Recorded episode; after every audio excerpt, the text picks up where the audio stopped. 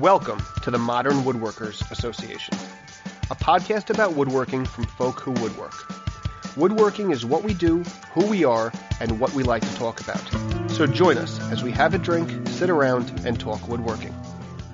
Hi, and welcome to the 327th episode of the Modern Woodworkers Association podcast. I'm Kyle Barton, and I'm here with my co host, Sean Wisniewski, and our special guest co host, Mark Hicks. Today, we're visiting again with Gary Rogowski, custom furniture director of the Northwest Woodworking Studio and host of the podcast Splinters with Gary Rogowski. Hi, Gary. How are you doing? I'm well. How are you guys? Good, right. good. Good. Well, hopefully, uh, I didn't butcher your name too bad. No, no, you did well. You did. All right, fantastic. I think I'd like to last time- think last time as- you were on, I know I had a challenge. You know, As the Um, resident Polak, I think Rogowski's on the easy side of Polak. Yeah, Yeah, it is. No It is. kidding. it is. I don't know how many times I mispronounced your name, Sean, but anyway. No, no, you you roll through it pretty good. It's all right.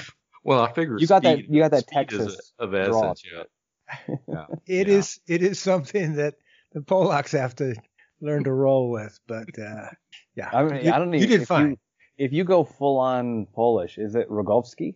I mean, it's not even that Rogowski. different. Yeah, Rogowski. Rogowski. Yeah. Yeah, just make the W a V and, and Right. kind of soften the O's, and you're you're good. Anyway, Alrighty. Well, uh, before we talk with Gary about his uh, about you know what he's been doing, especially the new online mastery program that he's got going on, uh, let's roll into some uh, woodworking news. So uh, first up, which I thought was interesting, is uh, Lee Valley has introduced a bevel up number one plane, and it's a cute little bugger.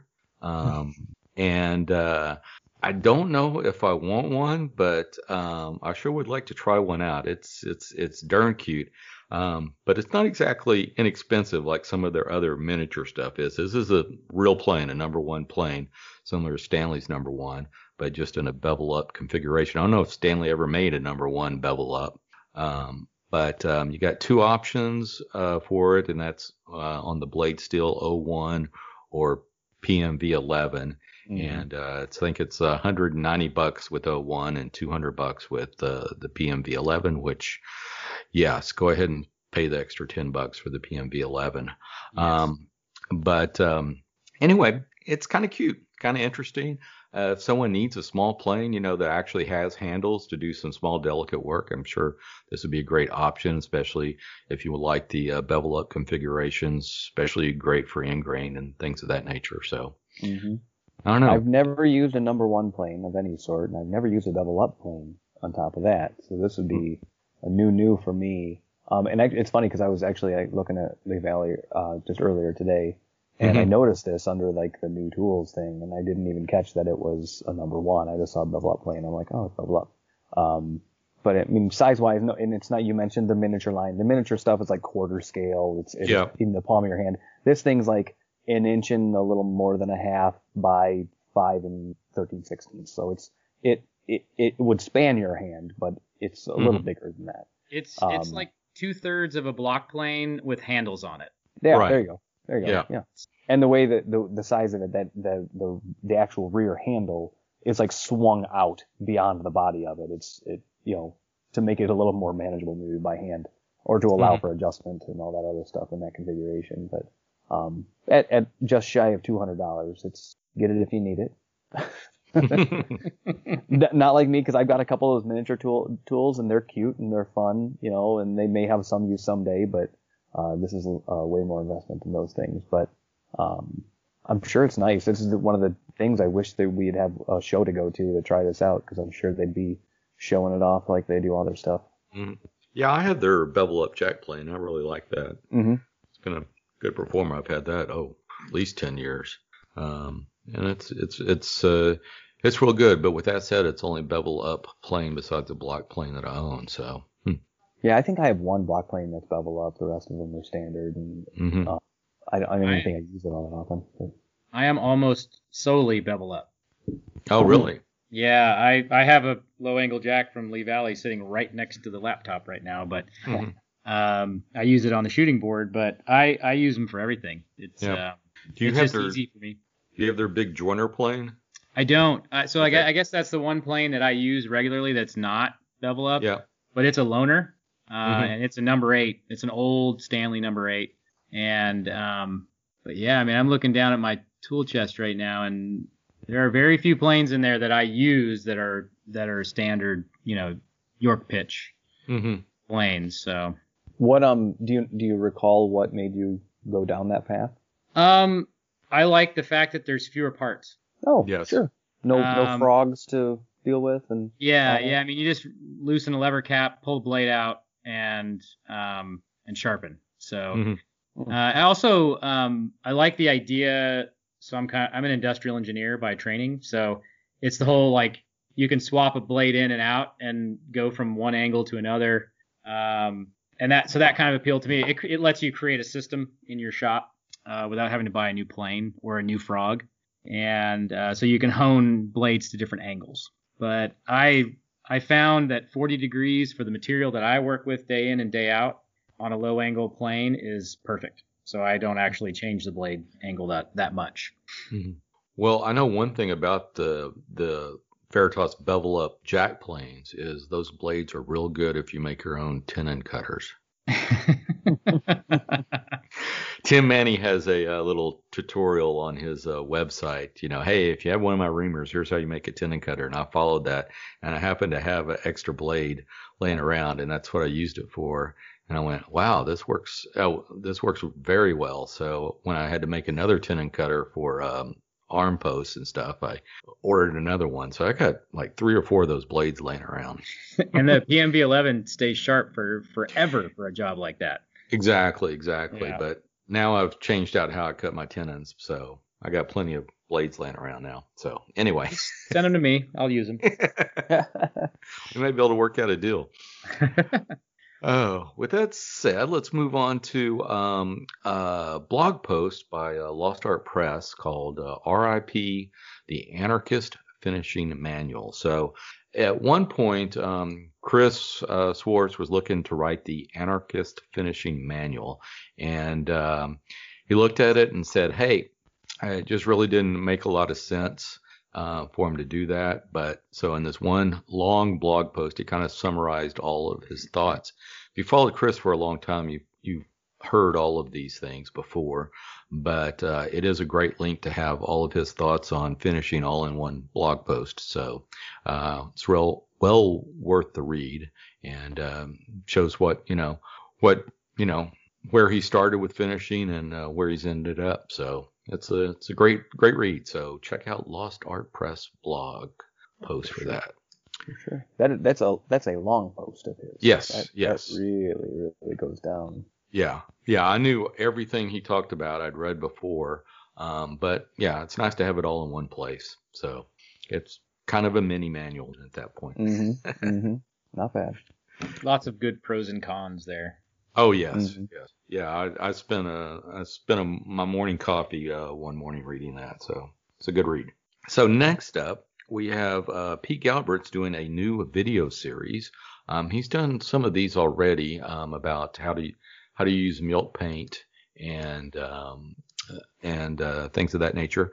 But he has a new one out, and it's called the uh, Foundation in Chair Making with Peter Galbert, and he's going over how to build two well, uh, build a chair and a stool. So he's doing his number nine perch stool and the classic um, hoopback uh, chair. So um, those will be available. He, he says, um, I think there's already uh, content out there. The whole course is about $70 and it includes about eight to 10 hours of instructions. It's not fully complete. He's still uh, posting on that, but um, I believe you can order that through uh, Vimeo.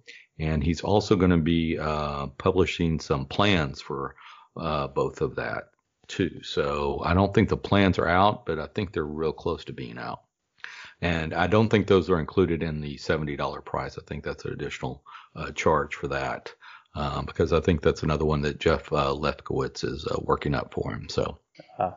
anyway, it should be a good thing. And uh, I haven't purchased it yet, but I probably will by the end of the week. Apparently, the prices will go up as more content comes out. So if you, Exactly. uh, you want to get the deal, move early. Yep. And then the last thing I wanted to highlight is our very own Mark Hicks got a shout out from uh, Chris Hoare. So about Oh, uh, his upcoming uh, at home class in the workbench kit. So congratulations on that. Yeah, so that was Megan that made that post. Yes. Um, so yeah, I think we need to change it from being Schwarz to being Lapped. yeah, probably. Lost Art yeah. Press because any you know it's just it's the whole blog now. There's uh, so much going on. He's got so many guest writers. Right, right. Um, but yeah, that was great. I had a um, uh, there was a student. Uh, well, he's a student now. Uh, a person who I had spoken with off and on uh, about building a workbench for uh, a year or two now, and um, he was he's taken a lot of classes with Chris, and Chris sent him my way and or back to me, I guess, and uh, he decided to take the class, and then he went back to Chris and said, "Hey, you know, I'm doing this class," and Chris had no idea uh, that I was offering this, and then I sent Chris a message saying, "Hey, thanks for sending this guy back my way." By the way, I'm doing this class, and so he's like, "Yeah, I've already got Megan writing a blog post on it." So um, yeah, and it went from being, you know, what 60% booked to 100% booked in a few days. So that was good. I'm, uh, you know, always happy when Chris is kind enough to mention me or or Megan to mention me on their Right. blog. So yeah, it was it was a crazy few days with all those people coming in at once. Yeah, I bet. Oh, I can imagine. Yeah, I was going to ask you how's it going. So you're full up. Yeah, well, But- I, so I limited it to six people this first time around. That's because it's going to be a marathon to get the kits ready to ship out. It's a lot of work to get the kits done because they're they're 75% built uh, when they go out the door, but everybody knows about that last 10% of work that goes into a project. So Mhm. yeah, so that you know that they'll be doing a lot of the work that usually takes me an extra week to finish, um, and they'll be doing that over the course of six weeks or eight weeks, depending upon how it turns out. It's the first time through, so we'll see. Had you intended to close down registration at a certain point to allow that to be, you know, you do the prep work? I well, so I um I initially thought four would be a good number, and then I thought no, let's let's go closer to six, and so I limited it to six from the beginning. Okay. And yeah, but if you're asking about like timing, I think um, I, I probably um, I probably would have prepared some some benches that were kind of like the popular ones, the regular kind. Mhm. And um, and if somebody said I want to take the class, and I, I would have said, well, I've got a 34 inch high bench with walnut accents. Uh, if you want that, you can jump Take it or in and it. take the class. But Right. uh, I have a waiting list, and um, you know that's where I'll go for people who want to take it in the next round. I'm assuming there'll be another round, and um, so yeah, get on the waiting list if you're if you're thinking about it in the next, you know, in the for the summer session or the spring session. For Mhm. sure. Yeah, I mean, I, I, I would be surprised if you didn't open that up right now that you get people signing up. Yeah, I just I want to see. I, I would love to do that, but I really I'm one of these people that does a lot of research and and and worries about things. So um, you know, I started talking about this in July, and um, I'm just now to a point with my schedule where I can actually have time to make the kits. So we'll see how the first round goes, and then um, make whatever tweaks need to be made, and uh, and then we'll go again. So I'm pretty excited. It's gonna be a lot of fun. Sounds cool, man. I really, I wish you the best. I hope, I hope it goes well. I'm sure it will. But uh, Yeah. Yeah. There'll be hiccups, but you know, Yeah, it's for sure. it's technology and it's new stuff, so um, yeah, it'll be fun. Well, fantastic. Well, let's uh, move on to what's in the shop. So, Mark, uh, how's that desk coming? It is coming along. It's um, the drawers are spread across the bench uh, next to me here. They're glued up. There's like 40 clamps for three drawers. Um, and then the desk itself is behind me on the, the second bench. And um, I was while I was waiting for the drawers to get set up, I started cutting the the contoured apron. It's uh it gets sliced up into pieces to, and turned into drawer fronts. So um, I've got to blend all those together after I get them glued on to the drawer fronts. And um, but yeah, the desk is running the shop right now. I know, I know how that goes. So, yeah, but you you had some interesting posts on it. Uh, um, I don't know, you you had some issue with dovetails. It looked fine to me. well, I, there's one that I can see from here that has an awfully large gap. It's going to need a piece of veneer shoved in it, but that's the beauty of liquid hide glue. You just warm it back up and shove the thing in there, and you know There you go. you can you can actually like finish the joint, see how it looks, and then make adjustments afterwards instead of fussing with it during the glue up. Gotta Right. love that. So Yeah, yeah. I We'll moved see. to liquid hide glue. I don't know, three or four years ago, and never looked back. So yeah, anything complicated gets liquid hide glue. Um, you know, I, I glue the the the laminations for the tops with yellow glue, but nearly everything else is liquid hide glue. Mm-hmm. yeah, makes sense.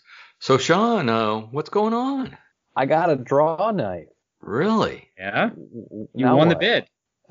yeah, and it's nothing special, you know. It's uh, uh, I- a friend of the show, Slice of Wood, Tim Charles, um, was selling it on eBay. Saw it posted, and I was like, paid seventeen dollars for a, what is a, apparently a, a semi-vintage draw knife with a decent edge on it. So I brought it down Cool. into my basement. I chucked a piece of wood up into my Moxon vise, and I I pulled a couple things and rounded over a square corner. Uh, yay, it works. But otherwise, I don't know what to do.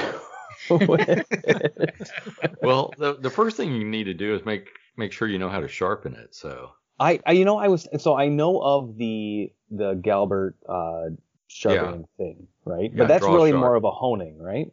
it, it'll do both. He has he he's well, I think Benchcrafted sells it for him now. But uh, there's a kit for rehabbing that comes. It's kind of like a sandpaper method. Um, Okay, kind of I mean, doing it- it, it is- it is service by calling it that way.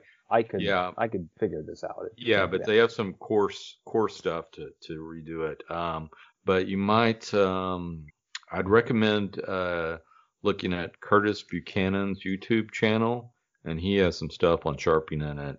And this would be um, probably with uh, methods and tools you already have. okay. Uh, just be careful about grinding one. Um, I, you know, and I don't really have a grinder, and so Okay. I, and I don't believe it's so banged up that it needs a grinder. I think it's Okay, just good. a matter of getting it Yeah. sharp honed. Yeah. So yeah, I'd I'd recommend looking at uh, at uh, Curtis Buchanan's uh, method that he uses, and then you know if it's something you you're going to do a lot, then yeah, I'd go ahead and get the the draw sharp. I think it's I don't know seventy bucks, something like that. I don't- Right. Yeah. quote I guess that would have yeah, been a good thing to put on my Christmas list. A little late now, but Yeah, but You uh, can you can do a lot with stones. Uh, Yeah. yeah. And I, I mean, I, I- got I some have sharpened a- stones. I have a draw sharp, but I typically end up using my stones to sharpen my draw knives. So Yeah, I know. I know a lot of people that do that. Um, uh, I've seen some people use the, those little hockey pucks that you do for sharpening um, axes, mm-hmm. And uh, use those for sharpening uh, draw knives. So, yeah, yeah, the the draw sharp is kind of foolproof though. I mean, it's one Yeah. of those that you know it's it's easy to get right. yeah. The only- the only thing is, you know, sharpening a draw knife is probably one of the more risky things you you're going to do. So make sure you have your fingers out of the way. Mm-hmm. I hear you. I hear you. I will. I will respect the blade. Yes, It, yes. it is among the largest blades I have. Um, yeah, yeah, probably is. It's only. I Yeah. think it's like a nine inch. It's Yeah. not big. It you know it spans about my hand width. I, you know, I, um, you know, it's it. You're, when using a draw knife, it's really going to take a lot to get cut by it. But when sharpening one, it's very Yeah. easy to get cut by it. close up to the blade.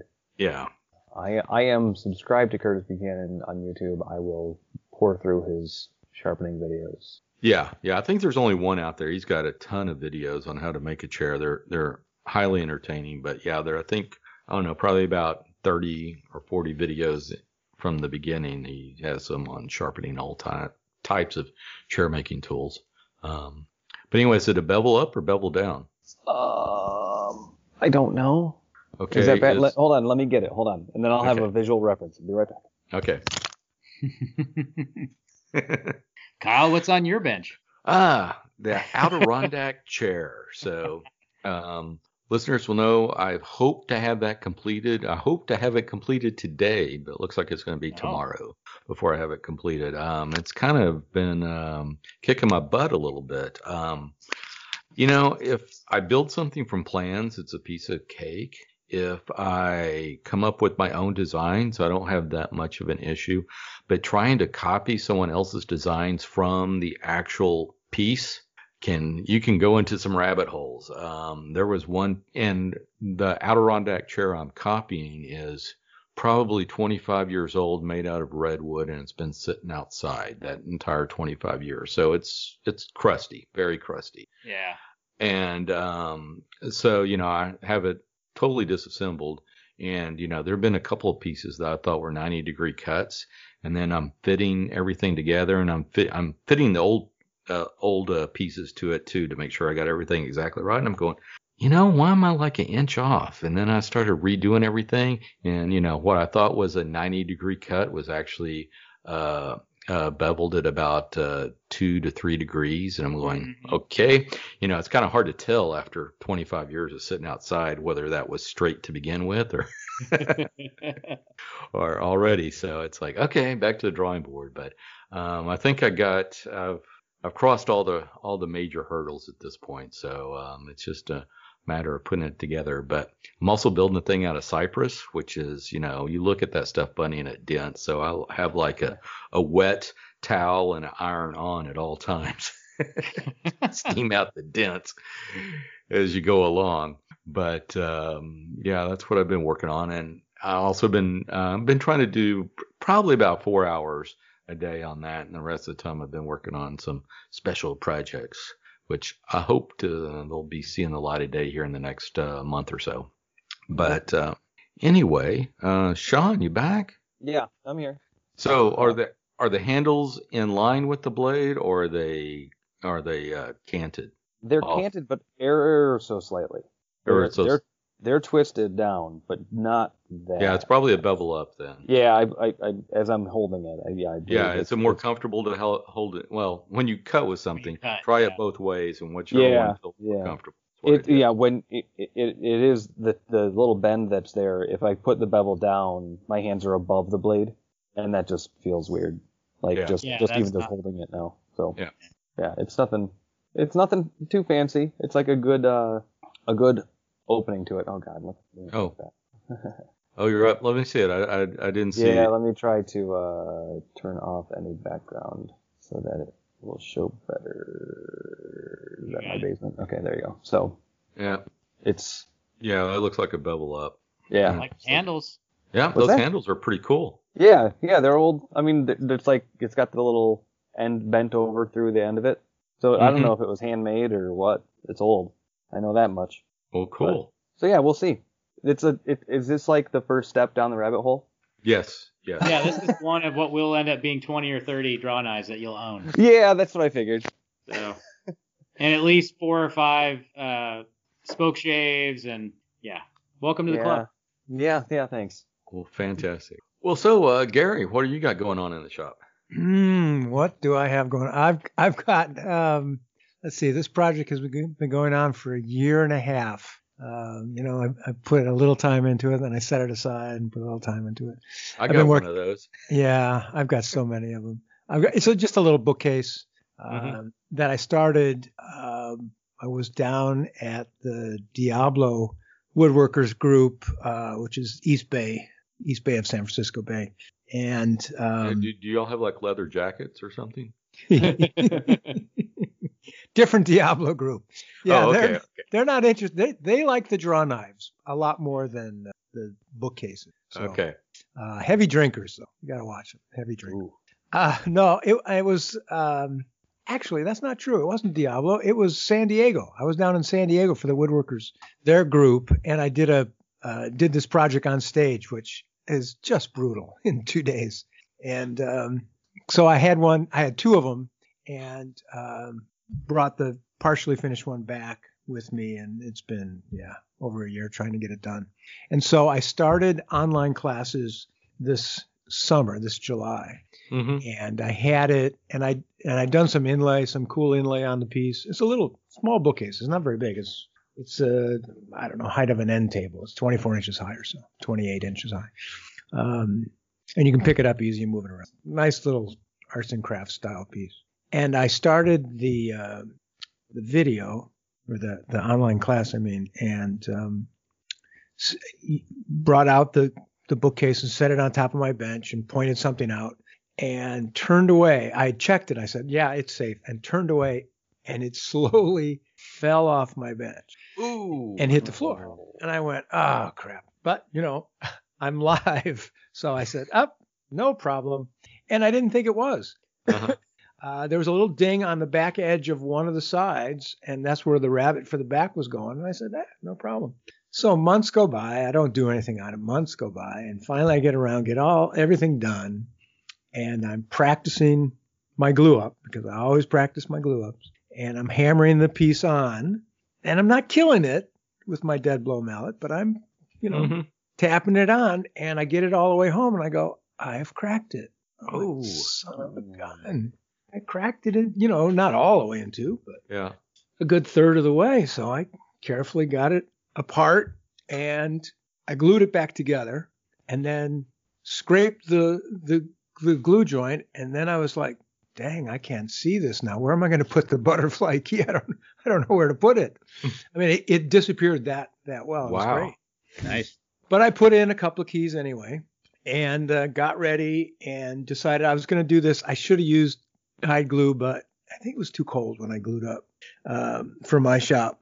So I, I put one side on dry and glued the other side on in the morning. Fine, no problems. Went home, had lunch, came back to the shop, gently got this other side off, the one with the butterfly keys on it, glued it up, and I realized that at some point it was about three quarters of the way home, and I heard it go.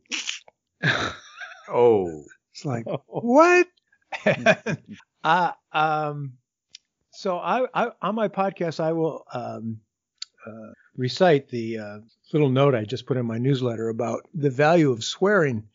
Um, and and I you know I couldn't stop right. I'm in the middle of a glue up. I can't stop. Right. and, and there was a student uh, who was who comes to, to the shop every once in a while, and he had asked if he could help me. And I said, "No, Jeff, this is no problem. I got this, no problem at all." And I'm screaming my head off, and the poor guy is like, "This man is crazy. This man has lost his mind." Just temporary. oh well, glue ups are temporary insanity. There's no question. Yeah. Anyway, I got it all the way home, and then I had another crack in it in a different spot, and that, and and I fixed that. It was a little bit trickier to glue up, and I put another couple of keys in it, and they're great. And then I realized I had dropped that piece, and that's why it was it was Correct. doing that. So Yeah. I thought it was the walnut. I thought, oh, this walnut's really soft. No, don't drop your furniture before you glue it up. That's the the moral of the story there. So I'm I'm working on that, and um, yeah. I'm- Well, I'm- well, we have a lot of questions I have Oh. about about how your uh, new online mastery program's going. But Mhm. um, before we get into this, uh, for those, I think you were on the episode about 20 episodes ago, I Uh-huh. believe, as the crow flies. And um, so, for those that that are new to the to our uh, podcast, haven't listened uh, to our back catalog yet, um, can you give us a little background uh, for those uh, that are new about yourself? About myself. Oh, Yes. um, I'm about five nine. Um, no, I'm uh, I'm a furniture maker for the last 40 plus years, and um, I built custom furniture for 25 of them, Mhm. and did um, mostly private commissions, some public work, a few public work, large public pieces in as I was finishing up. Um, and then in the mid 90s, I started writing. I started writing for Fine Woodworking before that, but I started writing books in the mid 90s and, and put a couple books out and started my school. I started a school in 1997 called the Northwest Woodworking Studio because there was this divide, at least on the West Coast, perhaps in other places, but I could see there was a real difference between schools that were sort of uh, air quotes art furniture, making art furniture, and um, you know places just teaching cabinet making. So Mhm. uh, there was room for someone like myself in the middle that was interested in both design and technique, and that's what our school has been about for the last 20 years. That's fantastic. And you've been published in all the major magazines and have uh, how many books do you have out? Well, I've got two um, woodworking books out, Books. and then I've got a book called Hand Handmade: Creative Focus in the Age of Distraction, which is a book about um, the other things you need at the bench, um, like forgiveness and patience. Yeah, all that stuff. And you know a good vocabulary of curse words. Well, they come in handy. Uh, Yes, yes they do. they yes. in, so. And try not to throw things. Oh yeah, no throwing. There's no, No throwing. throwing. no. Uh, Yes, I'm usually pretty good about that, but I do have one clamp that the handle's a little wonky on. but uh, anyway, at least I threw the clamp and not the workpiece. Hey, um, I I had a, I had an employee throw a framing square, like one of those little half-size framing squares at the oh ceiling. man, that's like a ninja star going. through Yeah, and it stuck in the rafter, and it was there when I moved out. Oh wow, Uh, it never came back down. that is scary. Yeah, Yikes. yeah. I don't know what what it was, but he was ha- oh, it was his daughter. He was having a fight with his daughter, Oh, who was also working at the shop. Oh, So, wow. yeah, it was it was not it was one of those days. Wow. At least he threw point. it up, I, you know, Yes. instead of across the shop. So Yeah, I'm glad his- you weren't on the receiving end. Yeah, he made his point. Yep. Mm. And. Exactly. yeah. Okay. That's a good one. I like that. Um, well, so tell us about um, your Northwest Woodworking Studio and uh, your online mastery program. I think when you were last on the show, you were just thinking about doing this and getting this going. And uh, so tell us a little bit about um, how that went and, and where you're going from there. Okay. Well, we started when COVID hit. You know, everything shut down Mm-hmm. um, class wise for us because we were running. Oh, we, we would see upwards of 300 students a year uh, normally with novice classes and project classes, and then a mastery program. I, I would usually have residents um, taking up bench space with me for a year's time Mm-hmm. and a distance program, and everything just kind of went in the, in the round file. And then, um, and then Portland became a completely uh, insane place to to be with the Yeah. riots and all that. It was just nuts, and it was right That's across a- the ri- right across the river for me too. Yeah. Has that calmed down?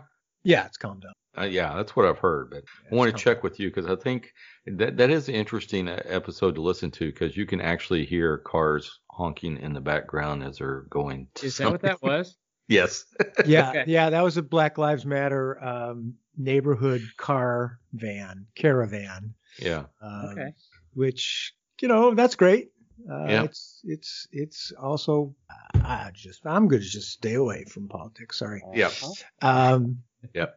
So it's everything about the demonstrations, the marches.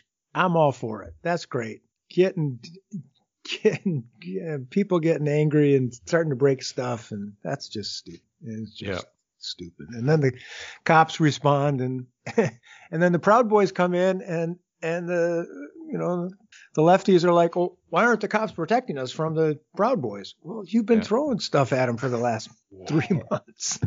what do you think? I don't know.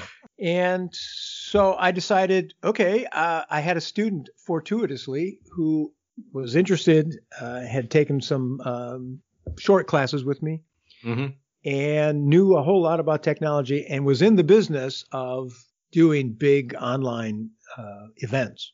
Well, actually, they they used to do uh, ticketing for actual events and moved into online events. hmm And big, uh, well, big company.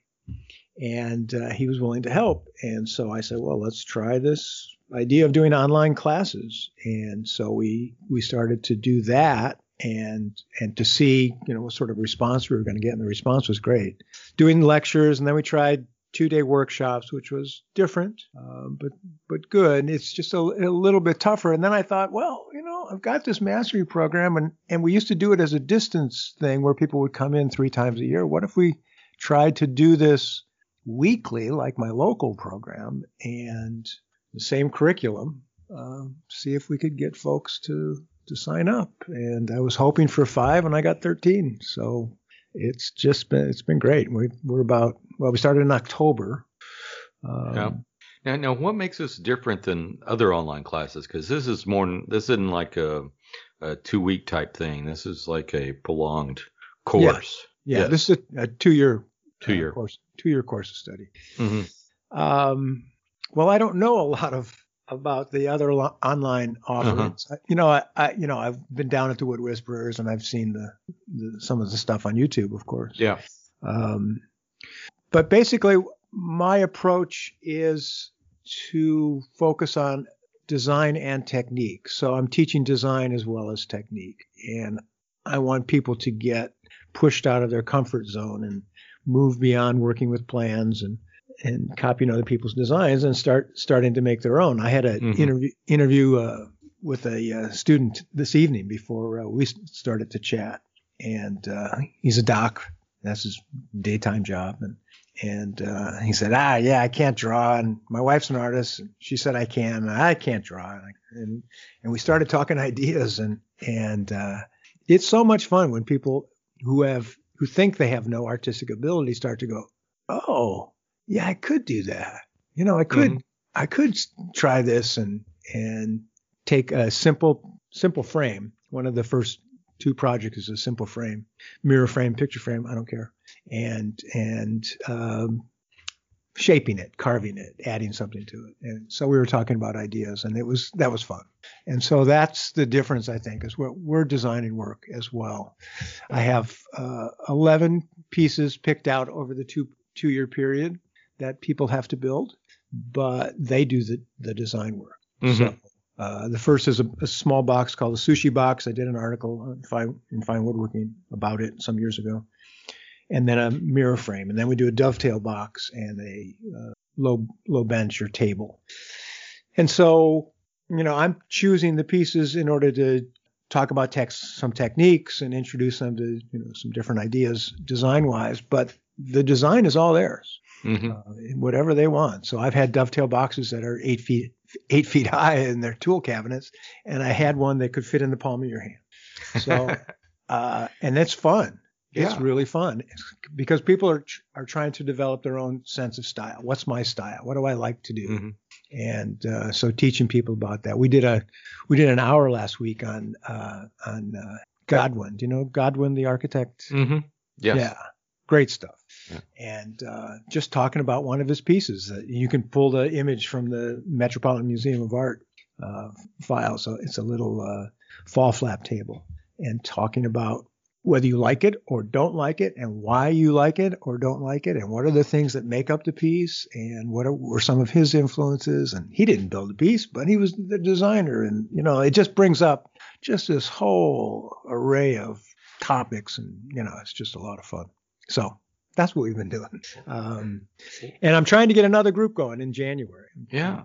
Trying to get Well- another group going. Yeah. Well, what have you learned from your online experience? Uh, how does that compare from you know the in-person thing you were doing? Are you uh, are you finding it just different, or is it more engaging, less engaging, or or what are you seeing? Let, let, let me just say this, Kyle.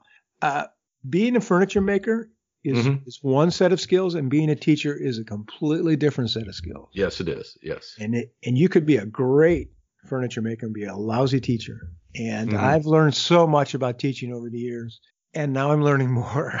Um, uh, it's it's hard for me, uh, but I'm getting the hang of it. it hmm you know, I, I'm really familiar with doing video work. I've done a lot of videos for fine woodworking and uh, for YouTube and stuff. Mhm. But having an audience, a live audience behind that blue dot on the camera is different. And the feedback and are they getting your jokes? I don't hear anyone laughing. Uh, that makes it tough, and you just have to have confidence in yourself, and um, and it's performance too. It's a performance, uh, but the performance has a has a mission. I'm not doing it just to be cute. I'm doing it so that I get them excited and come on, follow me. I want to take you down this rabbit hole, and we'll talk about draw knives. And uh, so that kind of stuff is really fun. And bevel up versus bevel down tools is really fun. And um, so I'm learning a, a lot about the camera stuff. When we do a uh, an online class, so we have an online class tomorrow on uh, what I call three simple finishes. I am lying. I'm lying. There's nothing simple about finishing, but it's oils, Yep. varnishes, and shellac, and Uh-huh. uh, two hours. So, and, and with these lectures, I, I I start the day before. I'm going, what am I gonna? How am I gonna fill two hours? And then when I start to gather my notes, I go, how am I gonna get this in in two hours? There's no way. So, you know, we're just scratching the surface. But I've got now two guys. I got three cameras on me. They got a close-up shot. They got a medium shot. They got a far shot. I got wow, it's amazing. And, and these guys are just avid woodworkers and they love to help, but they're really skilled at uh, doing video work and sound work, and so Mhm. Ro- Rogelio and and uh, and Paul come out and, and help me out, and um, so Yeah, I was, was going to ask you what kind of setup. I think I saw. I don't know if it's a blog post or whatnot, but uh, it was uh, kind of your your setup that you had uh, there. Why uh, I guess doing one of the online um, classes, and I was impressed. You have Yeah. quite the uh, quite the technology at your disposal, so to speak. yeah, it's nuts, and it's Yeah. actually relatively inexpensive. Um, hmm you know, I, I bought a video camera, but that was, you know, a couple hundred bucks. And Mm. then there are people who are walking around with these things called iPhones, and iPhones are stupid. I mean, Mhm. it's just ridiculous what you can do with them. It's ridiculous. So we're doing a lot of stuff with iPhones um, and a video camera. Uh, we've got webcams, but don't usually use those now. Um, and we can switch. I've got a switching unit, so uh, Yeah, I guess that's what I was seeing was that switching unit you had there because uh, that looked uh, that looked pretty professional there. yes, but again, I, yeah. that's not in my my wheelhouse. Uh huh. Rose said, "Buy this." Went, Buy okay, this. Okay. Uh, and it's a Blackmagic uh, switching unit, and it's pretty straightforward. Now, my mastery classes, I'm I have no cameraman. I'm doing it on my own. Okay. And and last week I realized something. You know, we've been doing it, and I've been having a little bit of trouble with with um, setting up the shots because because I don't have a cameraman. hmm And um, um, so I realized last week that we uh, we had shot a video of a project that I'd done, simple mirror frame project, and um, it was about an hour in length. And we got together. We talked about Godwin for an hour or so. We talked about um, a circle cutting jig on the bandsaw for a little bit, and then using a spoke shave to uh, clean up your cut and they did some work for a while, and I, I could watch them because we've got a monitor, so I can I can see everyone's setup. Um, but then the last hour was a video, so I could sit back and listen along with them. And so that it's interesting. There's so there's different ways of providing the content, hmm and and better and worse ways. Um, I, I'm realizing. So yeah, I'm I'm learning a lot about the technology, about being on on in front of the camera. hmm Well, that's fantastic. Well, tell us Can a I- little bit about so if someone was interested in the online mastery program, um, you know, what what are we looking at as far as time commitment, cost, those kind of things? Well, basically, well, well, number one, people are working out of their own shops, so they need to be Mhm. able to mill up lumber. They need the power equipment to be able to do that. Um, they need an, a full array of hand tools and, uh, shop space. That's number Mhm. one. So there's a commitment there. But everyone who's been involved in this first mastery group, or anyone's really who's been in, in the program over the last 20 years, and it's been running for 20 years, has some kind of shop. And this may be the kick in the butt they need to get the rest of the shop tuned up. And Mhm. that's, that was that was certainly true for uh, one of our students who was just getting things wired. First couple of classes, we were talking about how, how do you choose lumber, how do you mill Mhm. up lumber, Mhm. and that's a that's a big deal. Yeah. Uh, you know, when I started the program 20 years ago, I, I looked at what was out there, and there was North Bennett Street and uh, maybe the Krenov School, and then the big the biggies, you know, RISD and and Mhm. Rochester Institute, and you know some of the big bigger schools, um, Cranbrook, and yeah, there. Most of these places were people would be there for a year, and they'd build one or two pieces, and if you want to be a furniture maker, you got to build faster than that. Uh, you really have to. Yeah. And, and so my goal was to get people to design and build and practice these techniques over and over again. So you had to mill up lumber, you know, Mhm. every every month you had to be milling up lumber. So you had a chance to practice those skills, and I think that's really valuable, uh, Yeah. both on the technique end and, and the design end. So Mm. people need a full set of hand tools. People need some equipment. Uh, you don't need a table saw. You need a bandsaw. I'm Mhm. convinced that's the machine. That's the first machine you get is a bandsaw, and then you know joiner, planer, drill press, router, full set of hand tools so you can hand cut dovetails because we hand cut dovetails. Um, we meet for oh geez, I don't have the number right in front of me. What three 27 hours a term? So we meet Okay. for, Yeah, we meet every Friday. This group meets on Friday afternoons Uh-huh. uh, for three hours, two and a half, three hours, and, uh, and we have nine sessions, so that's 27 hours per term. And we have three terms per year, times two. So do the math. It's a lot of. I think it's 144 hours of class time, and then um, we we have a Discord. I don't know what we call it. A Discord server Mhm. people can come and gather there and exchange ideas and um, talk Are you about. finding people take advantage of that? yeah, absolutely. Okay. Yeah. I, I I drop in every now and then, and I did did once, and just you know was kind of poking around on Sunday night, and all of a sudden this voice comes out of the computer and go, "Oh, you're here!" Like, whoa? Scared the crap out of me. It could have popped up as a video if you're not careful. Yeah. weird. So that's a little. I mean, I'm not a techie guy at all, so that's that's a little strange. But uh, other people are. We've got a lot of tech people and people from ooh, Virginia, Ohio, uh, California, Oregon, Washington. I'm trying to think.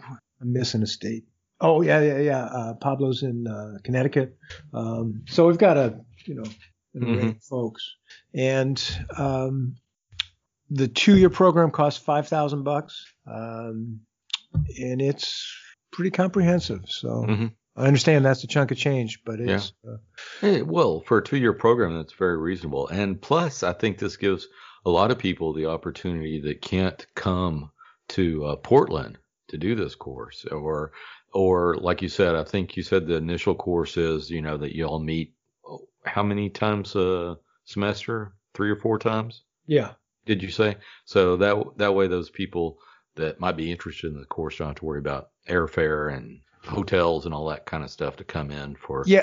Well, for a few is times a year. Yeah, yeah. this is half the cost of our of our regular program. When we used to run, there was yeah twice that and four times that for our resident program. So hmm and yeah, and there were costs associated with coming out. I, I had one student um, who was in Florida, and you have to bring your pieces hmm at the at, for each of our sessions except the very first one. And he was in Florida, and finally it just got to the point where he said, "The only way I can get my stuff out there in a reasonable amount of time, uh, and you know, an economical way, was by Greyhound bus." So he got his piece on a bus two weeks before class, and it made it, and never had a problem.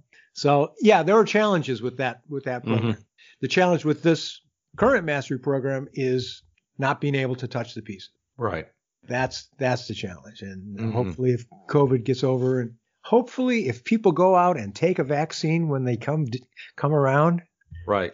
wouldn't that be great believe in science it's worth it believe in science anyway off that soapbox um, um, maybe we'll be able to get people together for a, a visit or two so but that's that would- that's a challenge yeah Yeah.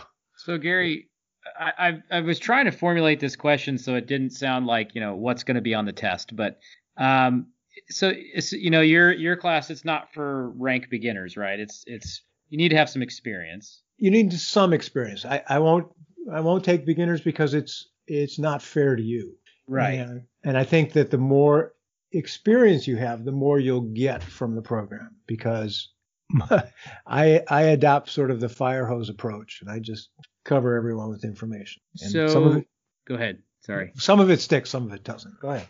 So if you know, let's say I'm I'm listening to this podcast and I'm thinking this sounds great. I want to do this, but I'm just getting started. But a year from now, I'm gonna apply and I want to get in. You know, where do I spend my time? What do I focus on? That's a good question. Um, well, you know, it's like people say, well, what tool should I buy? Well, what do you want to build? Well, I don't know yet. Yeah. Well, and so it goes back and forth, chicken and egg Right. stuff. Um, what I what I say to folks is build a lot of stuff, build a lot of stuff, and have it, use it, live with it. It was a revelation to me when I could afford to start uh, living with my pieces. I mean, at the very beginning, I you know I would make make stuff for for, for me and my sweetie, but then I I stopped doing that because I couldn't afford to. I had to get pieces sold, and I wasn't living with my own stuff, and it's a revelation. And I realized, oh, I can't have any veneered pieces in my life. I would beat the hell out of them. I'm hard on my furniture. I put my feet on stuff. I, you know, veneer is not for me. It's just it's amazing stuff, and you can do crazy, beautiful stuff with it, but it's not for me. And um, so that helped to inform how I built stuff and how I designed stuff. So making stuff and having it and living with it, you can walk around and say, I really like that piece. Well, the next question is why. And this is this is as true of of a piece of music or a piece of art as it is of a piece of furniture. Is understanding what it is you like about it. And uh, it's great to to build your own stuff, or you know, or even if you're going to give it away, to build it and be able to look at it 360 and say, oh yeah, these proportions really suck. I really, I didn't do a very good job here. So you need to build some bad furniture. Is that what you're? well, bad furniture teaches you a lot about yeah. what good furniture yeah. should should be. And uh, I've got to I've got to show the, the group a, a, photo of a you know it's a mass-produced uh, chest of drawers. I think you might be able to call it a chiffonier. Uh, so it's a cabinet on cabinet, mm-hmm. Uh, a dresser, three drawer dresser, and a, a three drawer case on top. But I I've got it up in this place of mine, and and I was looking at it, and it was a cast off. A friend of mine gave it to me, and uh, it's got all sorts of whirly gigs and curly cues and stuff that I don't like at all. But I was looking at the piece, and I went, "That is a handsome piece. It is a handsome piece because of its proportion. Mm-hmm. And that's what people don't don't understand at first. And that's what they will when, when they're done after two years. How important the proportions are of a piece, how it hits you when you immediately walk in the room and and from there you're going to discover what it is you you like or don't like about it. But the proportions I think are what draws us in, and uh, and so building this stuff, uh, building a lot of work, whether it's by hand or, or with machines, um, you get a chance to uh, practice techniques and practice uh, seeing your designs. So that's what people need to do. Build a lot of stuff. That's my advice. Learn learn the vocabulary, learn the language. Boy, it's really true, oh. Sean. I, there was a point in time I was, you know, it was probably in the early 90s, and uh, you know, I, I never made a fortune as a as a custom furniture maker. Um, you know, the old saying, "How do you make a million dollars as a furniture maker? Start with two million. Two million. All right. and uh, so I was in that that school, and but as I as I wrote in, in my book Handmade, the woodworking gods are really cruel to me because they would always give me just enough to get by. I would never hmm. get over the hump. They'd give me just enough. Yeah, come on, hey, psst, come on over here. Yeah, yeah, here's here's some more work. Because I'd I'd be finishing up a you know a month long project and and then I'd look up and I go, dang, I need some more work. And and that psychic network uh, always seemed to work for me. And you know, someone would knock on the door, give me a call, and I'd get my next job. But that, uh, yeah, it's a it's a tough way to tough way to go. I'm sorry, went off on a tangent there. What were we talking about? no, no, no. That that's that's good. So, I, from what I'm gathering from your class and stuff is. I want to say, what's the percentage do you think between design and actual technique you teach in the class? I, would say it's one third, two thirds, and weighted in the on the techniques. Yeah. Um, but you know, the fact that we we're getting an hour out of three on design is is really pretty cool. Okay. Okay. Uh, but yeah, we do. Um, so a couple of weeks ago, we did. A, um, so the book "Drawing on the Right Side of the Brain" is on their reading list. Mm-hmm. And it should be on everyone's. It's a wonderful book. It's a great book, yeah.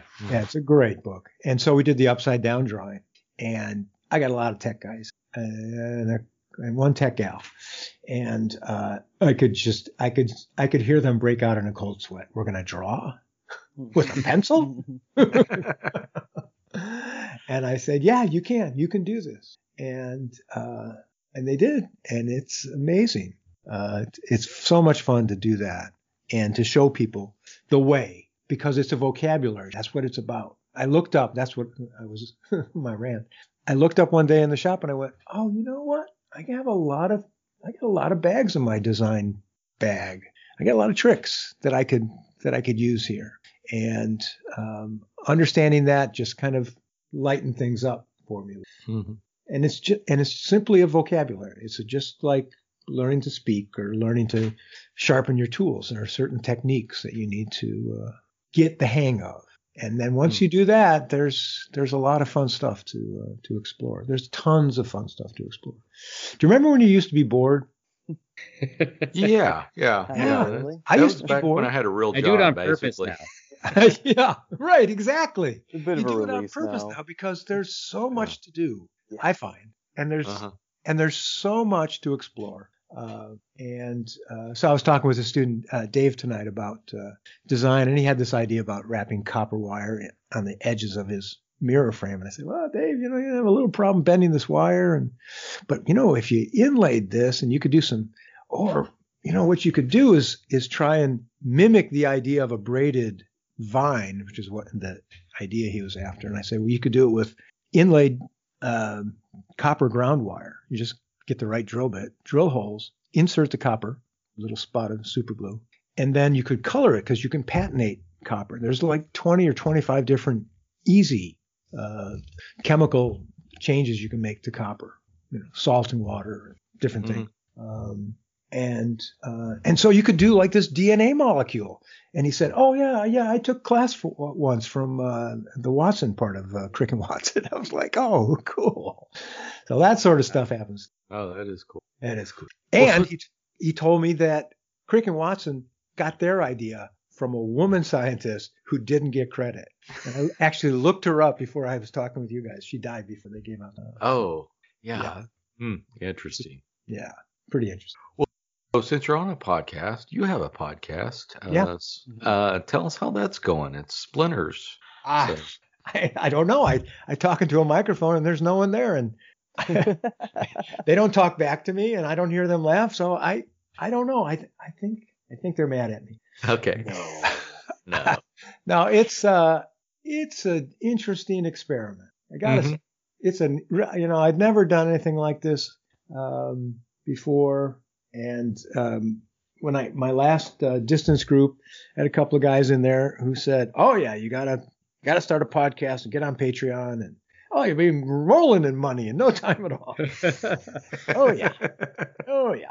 Um, and so I was putting out a podcast every week, and that lasted for I don't know a few months, and then I realized I'm killing myself here, uh, and it wasn't fun. And I, wa- you know, I, I would interview some folks. I interviewed Tom Lie-Nielsen, I interviewed Ron Hock, Brian Boggs, uh, people I know, Mhm. and that's that's fun. I'm working on uh, an interview with uh, Gary Chinn, the guy who owns uh, Garrett Wade catalog.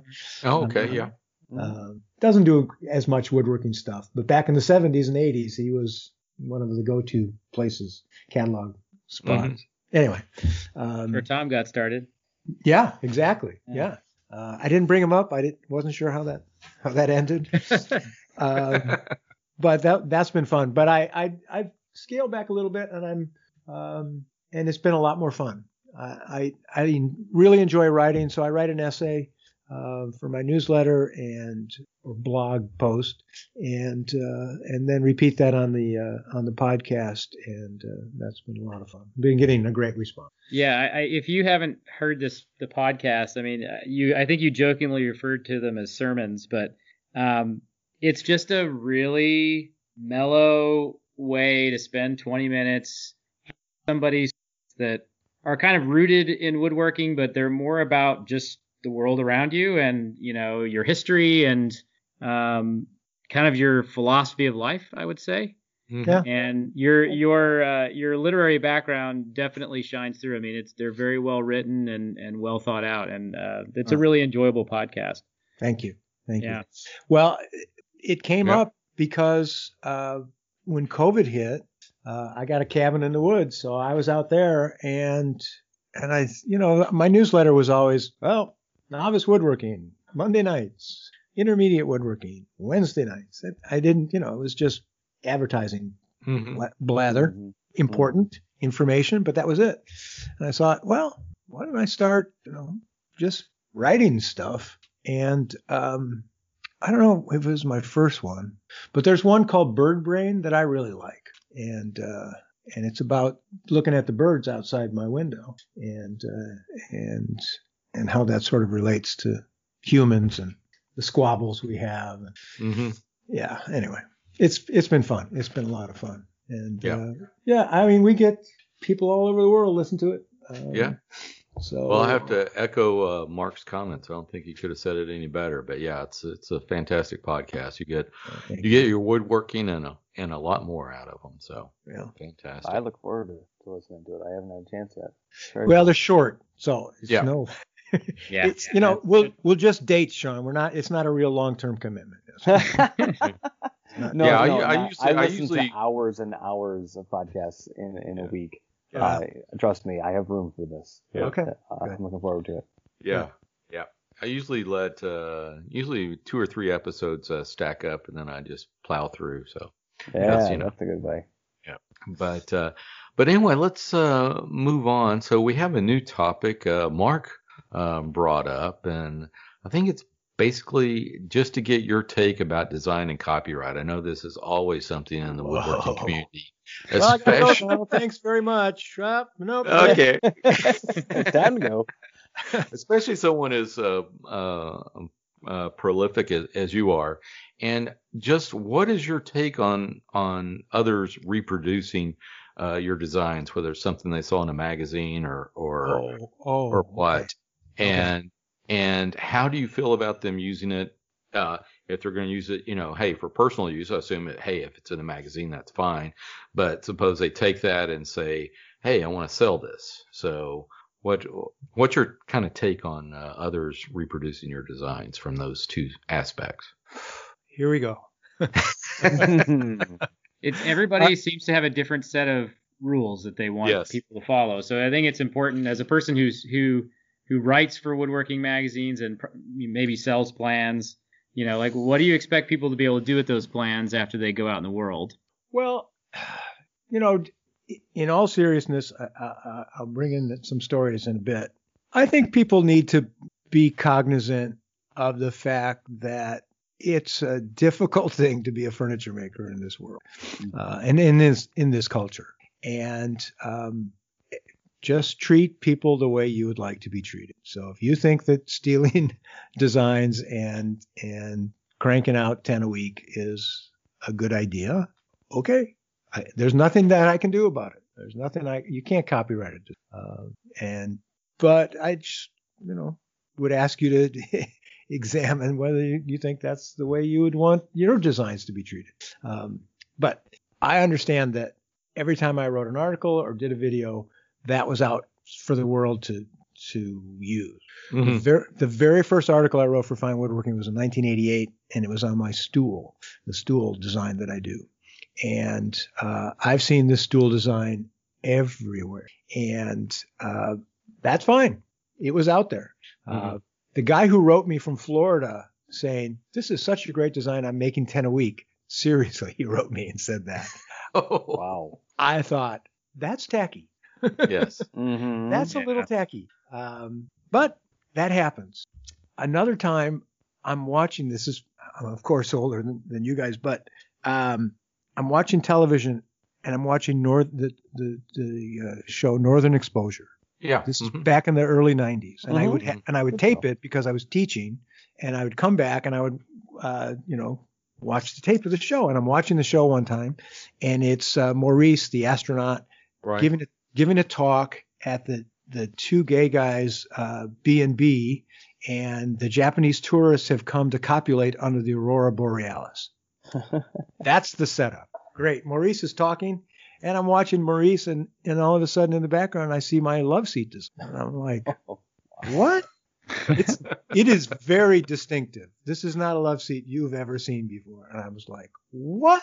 So I found out who the production designer was, and I wrote him a nice note. I wrote him a nice note, and I sent him a, a sheet of slides because that's what we did back then, and said, here's you know here are more of my pieces. Uh, if you ever want one of mine, just let me know. And they were shooting up in Renton, Washington, and so he invited me up to the uh, set, and that was just that was cooler than hell. That was just That great. was That cool. was Yeah. really fun because everything's fake. Everything is fake. Every time I see a, a TV show now and I see the light out the window, I go, I know how they do that.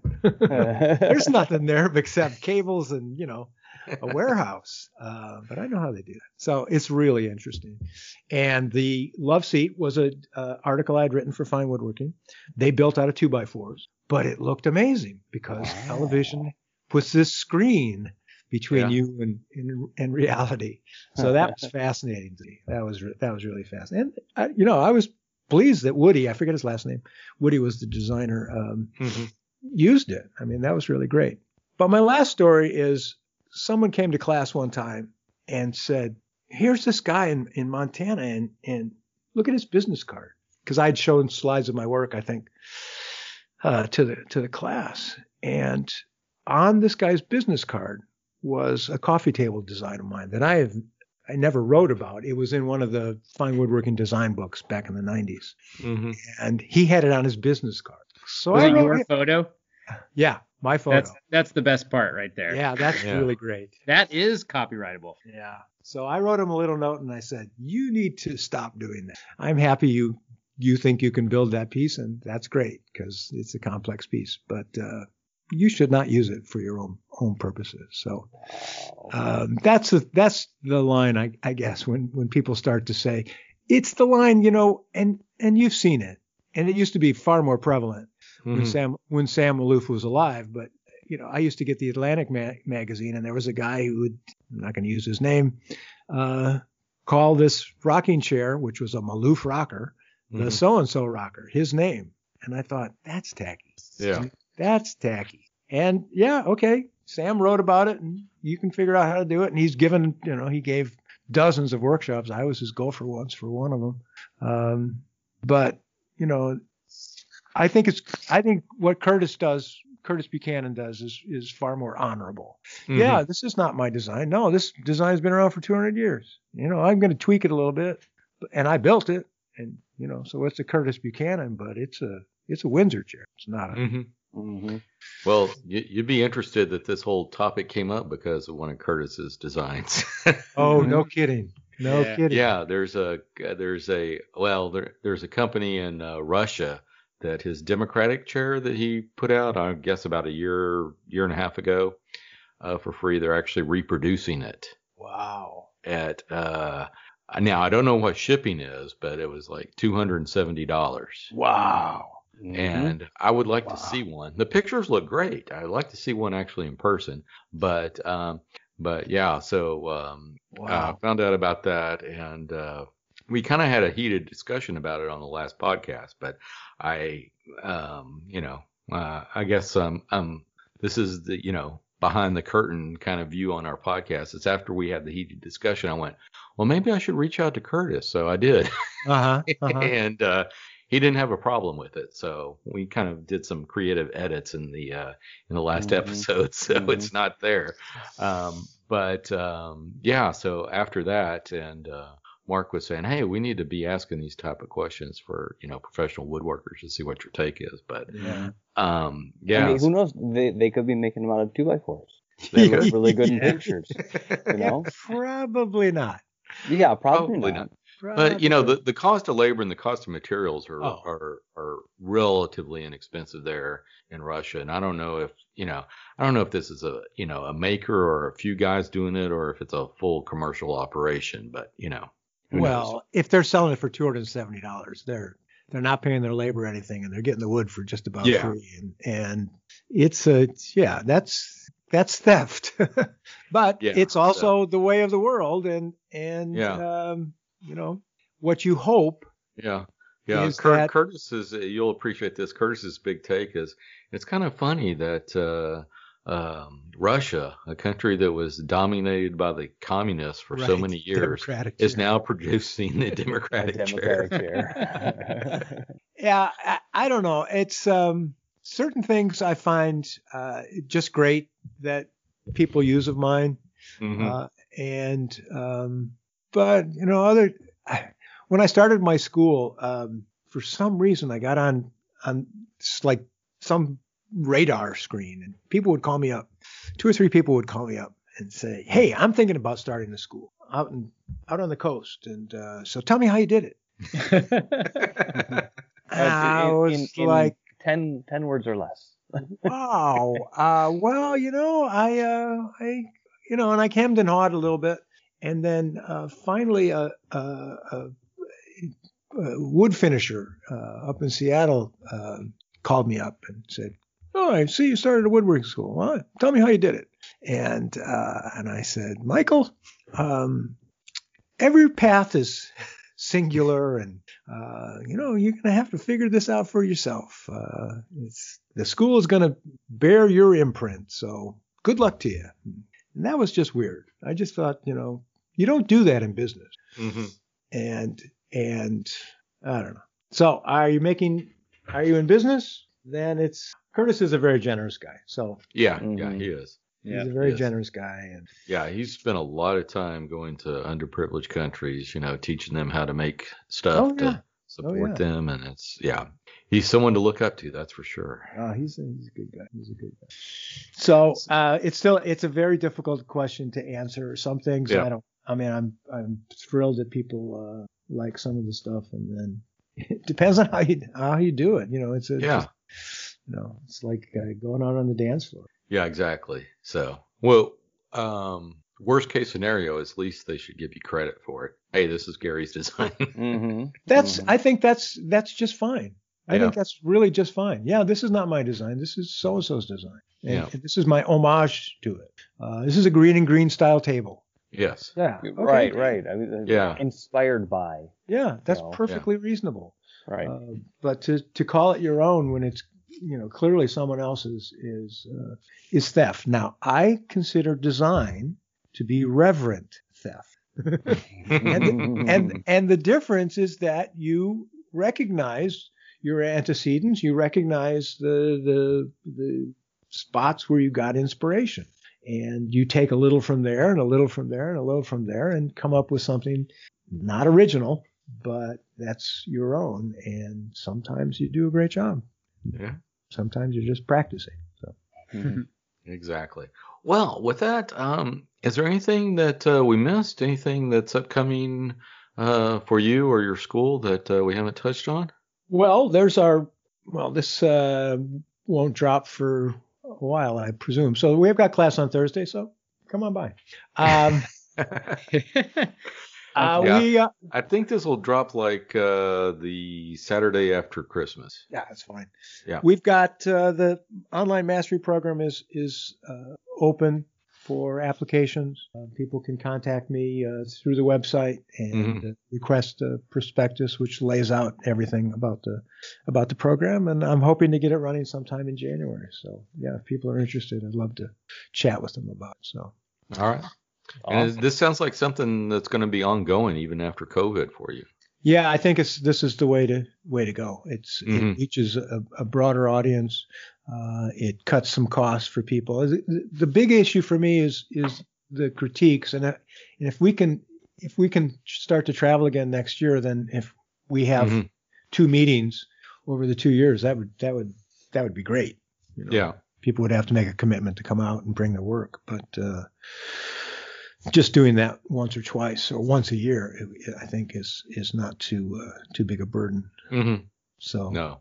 and there's so much to learn by holding the work and looking at it and seeing Right. you know that you know photography is great and it's just a lie it's Yeah. just a lie i mean when i saw that tv show i was like my goodness everything is fake here and it looks so Uh-huh. real it looks so good on television but Uh-huh. uh, Yeah. Yeah, that's why all the uh all the actors and actresses freaked out when they went high def. It's like, oh crap. Oh, right they can see what now? yeah Ooh. exactly Uh yes. We need filters on those lenses. Right. Uh, Uh-huh. Right. But yeah, the Well- mastery program is uh, something I'm I'm going to try and uh, keep going because I really love doing it. It's uh, it's a lot of fun. yeah. Well, Yeah, I fantastic. mean, as soon as I, I read the prospectus and it, you know, I was just thinking, man, this is great. I, I, know, I have a, I have a seven year old kid and I have a wife who can't get off work and um, my own business and I do woodworking every day, but not like this, you know, not this type of creative work. And to be able to just stop my life and go do something like that is impossible. Right. Um, but to be able to, you know, spread it out over two years, work at my own pace in my own shop, I, I- I think it's brilliant. I'm, I'm sure it will do very well I, going forward. I, hope, I hope so. Uh, I I think I didn't answer this question earlier, but I think it takes a commitment of 10 to 20 hours a week. Yeah, Mhm.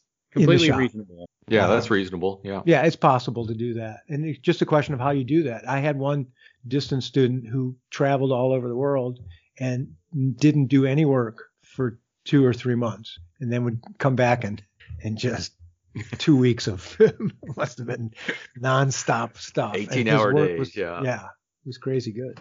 So everyone's got a different way of doing that. But I, as I, as I tell everyone, I become your metronome. So where's the work? And if you don't deliver, there's nothing I can do Mhm. but you know i hope that people accept the uh, the challenge of delivering the work on time and that's a part of what's missing i think from uh, a lot of programs is that sense of responsibility and trying to get the work done and pushing through Mhm. it's hard to do sometimes god knows these projects jeez line up on your bench and you're like dang didn't i finish this when did i start this yeah Yeah, I know. Uh, yeah, my own thing. I was working on a couple different projects, and damn it, this Adirondack chair is taking over my entire shop. It's like, yeah that's weird how simple I- projects like that can just get out oh from yeah under you, and you're like, wait, wait a minute, I got, I need room to do this over here. I don't have any room to do it. yeah i have parts for an adirondack chair sitting around I do. I cut them oh, probably now two years now. yeah, I know. I know. Just sitting there. Just Yeah. dust. Just- anyway, anyway, so yeah, I made me me more proud of this Adirondack chair than this rocker I've been working on forever. So anyway, but Oh. with, Well, with that said, let's move on to our fortnightly beer choices. So um, I'll start off, and I had a rude awakening today that I was out of uh, Christmas ale. oh no. I could have sworn I had some. Damn it. But Mhm. anyway, so in its place, I'm drinking some uh, uh, Bota Box um Cabernet, which isn't half bad. There you So it's the upper echelon of your boxed wines. Go. Yeah. Heard of the Bota Box. top shelf. Top shelf. Top hey, shelf it's box number wine. 50 on Wine Spectator's most recommended list. So, hey, Oh, Hey, I mean, top okay, that's 50. not bad. Yeah, It's yeah. good. yeah, actually, it's not bad. It's, you know, it works. Yeah. Um, you know, it's not something I don't think Matt Cremona would be drinking, but you know, hey. No, his whole wine of the month club, yada yada yada. So, uh, Sean, what are you drinking? So I've got the the Costco this this time of year the the Advent calendar of beer that they Uh-huh. sell uh, usually in October, early November. Um, and so tonight's is uh, they're all they're all Bavarian region, German, Austrian, you know. There. So tonight's is a uh, a Perlenzauber German pale ale. Uh, very very nice and it's it's funny to see like they're all all of them are a lot are very similar there's different aspects but a lot of them have that that uh 1664 purity law that they all Mhm. follow Right. over there and so you can only do so much with grain hops and barley Mm-hmm. and and so it, it's it's it's very interesting but this is a you know mild pale ale i have no idea its availability outside of a, a 24 pack that you get at costco in the holiday times but It's um, probably pretty available as long as you got a Costco nearby. well they sell out like crazy but other Yeah, I, mean, they I do. don't know if i could go to the beer store and see this particular thing Yeah, probably not. Yeah. you know funny enough and i've i've seen a lot that they're imported through texas so you might have them kyle Yeah, we, we have quite the German population here in Texas. So, yeah, it, it could very well could be. We have a lot of uh, German beers available here. That's for sure. Right. So you bought a box with 24 beers that all taste the same but have different labels? Is that No, they don't all taste the same nearly. There, there's there's differences. La- last night's was was maltier, and then the, the Okay. you know, this this one it isn't a pretty It's less standard malty. like this one's even malty. pale ale. Um, So the Uh, ratios change, but the yeah, yeah. Okay. It's it's the novelty of an adult advent calendar, really. Uh, that just happens to have beer in it instead of chocolates, right? That's Um, right. well, Lego. Lego is. is I had. Lego. Yeah, Lego was. I did Lego and beer last year, so I drank the beer while I assembled a small Lego model. um, I, I I have a friend of mine that said this year he got a version at Aldi that was 24 bottles of beer for Mhm. himself. He got his mom the seltzer version of that. he got his sister a coffee version of that. So apparently this is just all the rage all over the board. Yeah, Aldi makes sense because they are a German company. They are. They're Yeah. they're owned by the same people as IKEA or something weird like that, right? Like there's There- Mm, I, there's- there's, w- uh, well no um, no Trader Joe's. Trader Joe's and Aldi are linked. Well, no, no, no. The the the Ald there's two Aldis. I, Oh. I saw this one time on YouTube thing, so I'm sure it's Of course it's 100% true. Has to be true. Yeah, so there there were two Aldi brothers, and they started a grocery store in Germany, and then they got into a fight, and they kind of broke up, and so there was like the Aldi North. I'm not sure if this is correct, but there were two Aldis. There's like the Aldi North and the Aldi South. Now it could have been Aldi East, Aldi West. I'm not sure, but one of the Aldis owns, um, I think they own Costco, and the other Aldi owns um, Trader Joe's. The other way around. Trader Joe's and Aldi, owned by a German company called Albrecht Discounts, Right, is a chain that was started in 1948. right. So I don't know. Yeah, I don't know. Like if they're anyway, we don't need to get into the semantic argument of who's who, but uh, But, Interesting. but I think the Aldi grocery stores are different from the Trader Joe's Aldi connection. yeah, I wonder. The the the Aldi by me has some pretty high end stuff. Mm-hmm. The Aldi when I grew up was like government cheap. Yeah, yeah. Right, Same like- with me too. Yeah, totally different. So who knows? It's the the Albrechts who are who own it, who's a German entre- entrepreneur. Yes. Okay. Well, anyway. So, Mark, what are you drinking? Hopefully nothing I- from Aldi. Yeah, right. No, no, I am drinking a Sierra Nevada hazy little thing IPA. Oh, good one. All right. Yeah, that's fantastic. How about and you? listeners, if you know the Aldi um, Rubik's Cube, please uh, Yes. send us a us know. note. So, um, Gary, what are you drinking? I'm drinking a, a very clear um, uh, beverage uh, from Absolut, and uh, it's uh, malty and no, it's, uh, it's just, It's smooth. just vodka. Yeah, straight, clear, but Yeah, I, I my I'm uh, I'm not drinking beers. Yeah, Yeah, I understand that. I understand that. Um, so is Absolut your your go-to?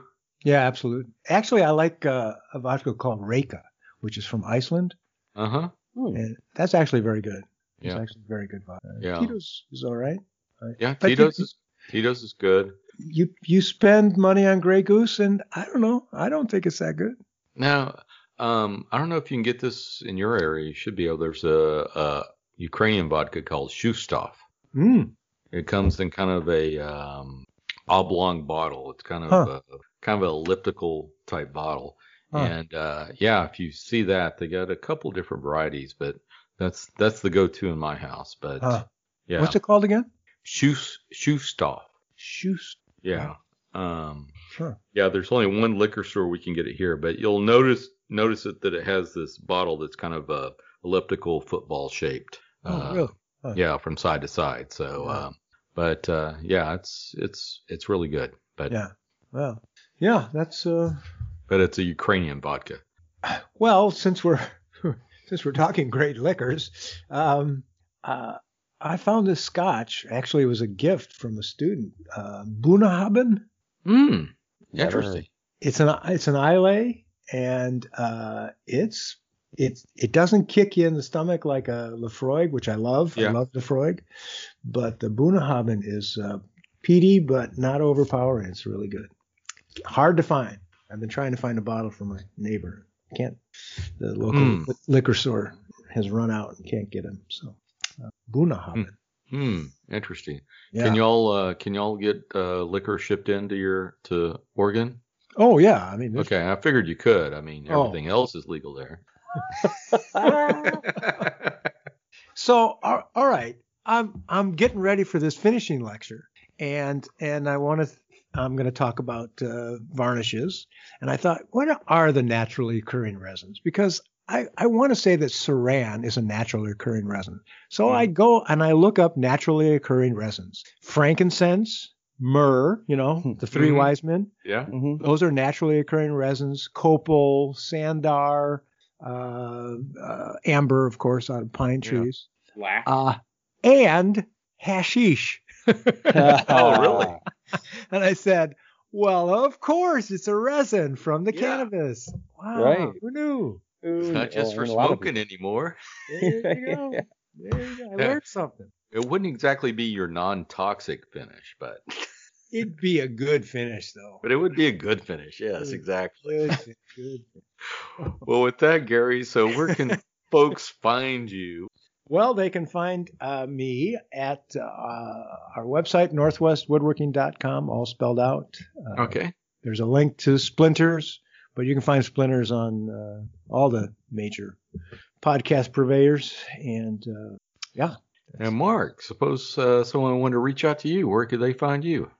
I am at plate11.com and on Instagram at Mark Builds It. Fantastic. Sean? I'm Sean W78 on most everything. And you, Kyle? Uh, you can always find me at barton.kyle on Instagram, the only social media platform that matters. And with that, that just about wraps it up for this show. So if you haven't already, please subscribe to the show on the podcatcher of your choice. Just search for the Modern Woodworkers Association. And while you're there, please leave us a review. And thanks for listening. You can follow us on Instagram at MWA underscore podcast. The best thing you can do, though, is tell a friend. Word of mouth goes a long way in sharing our discussion.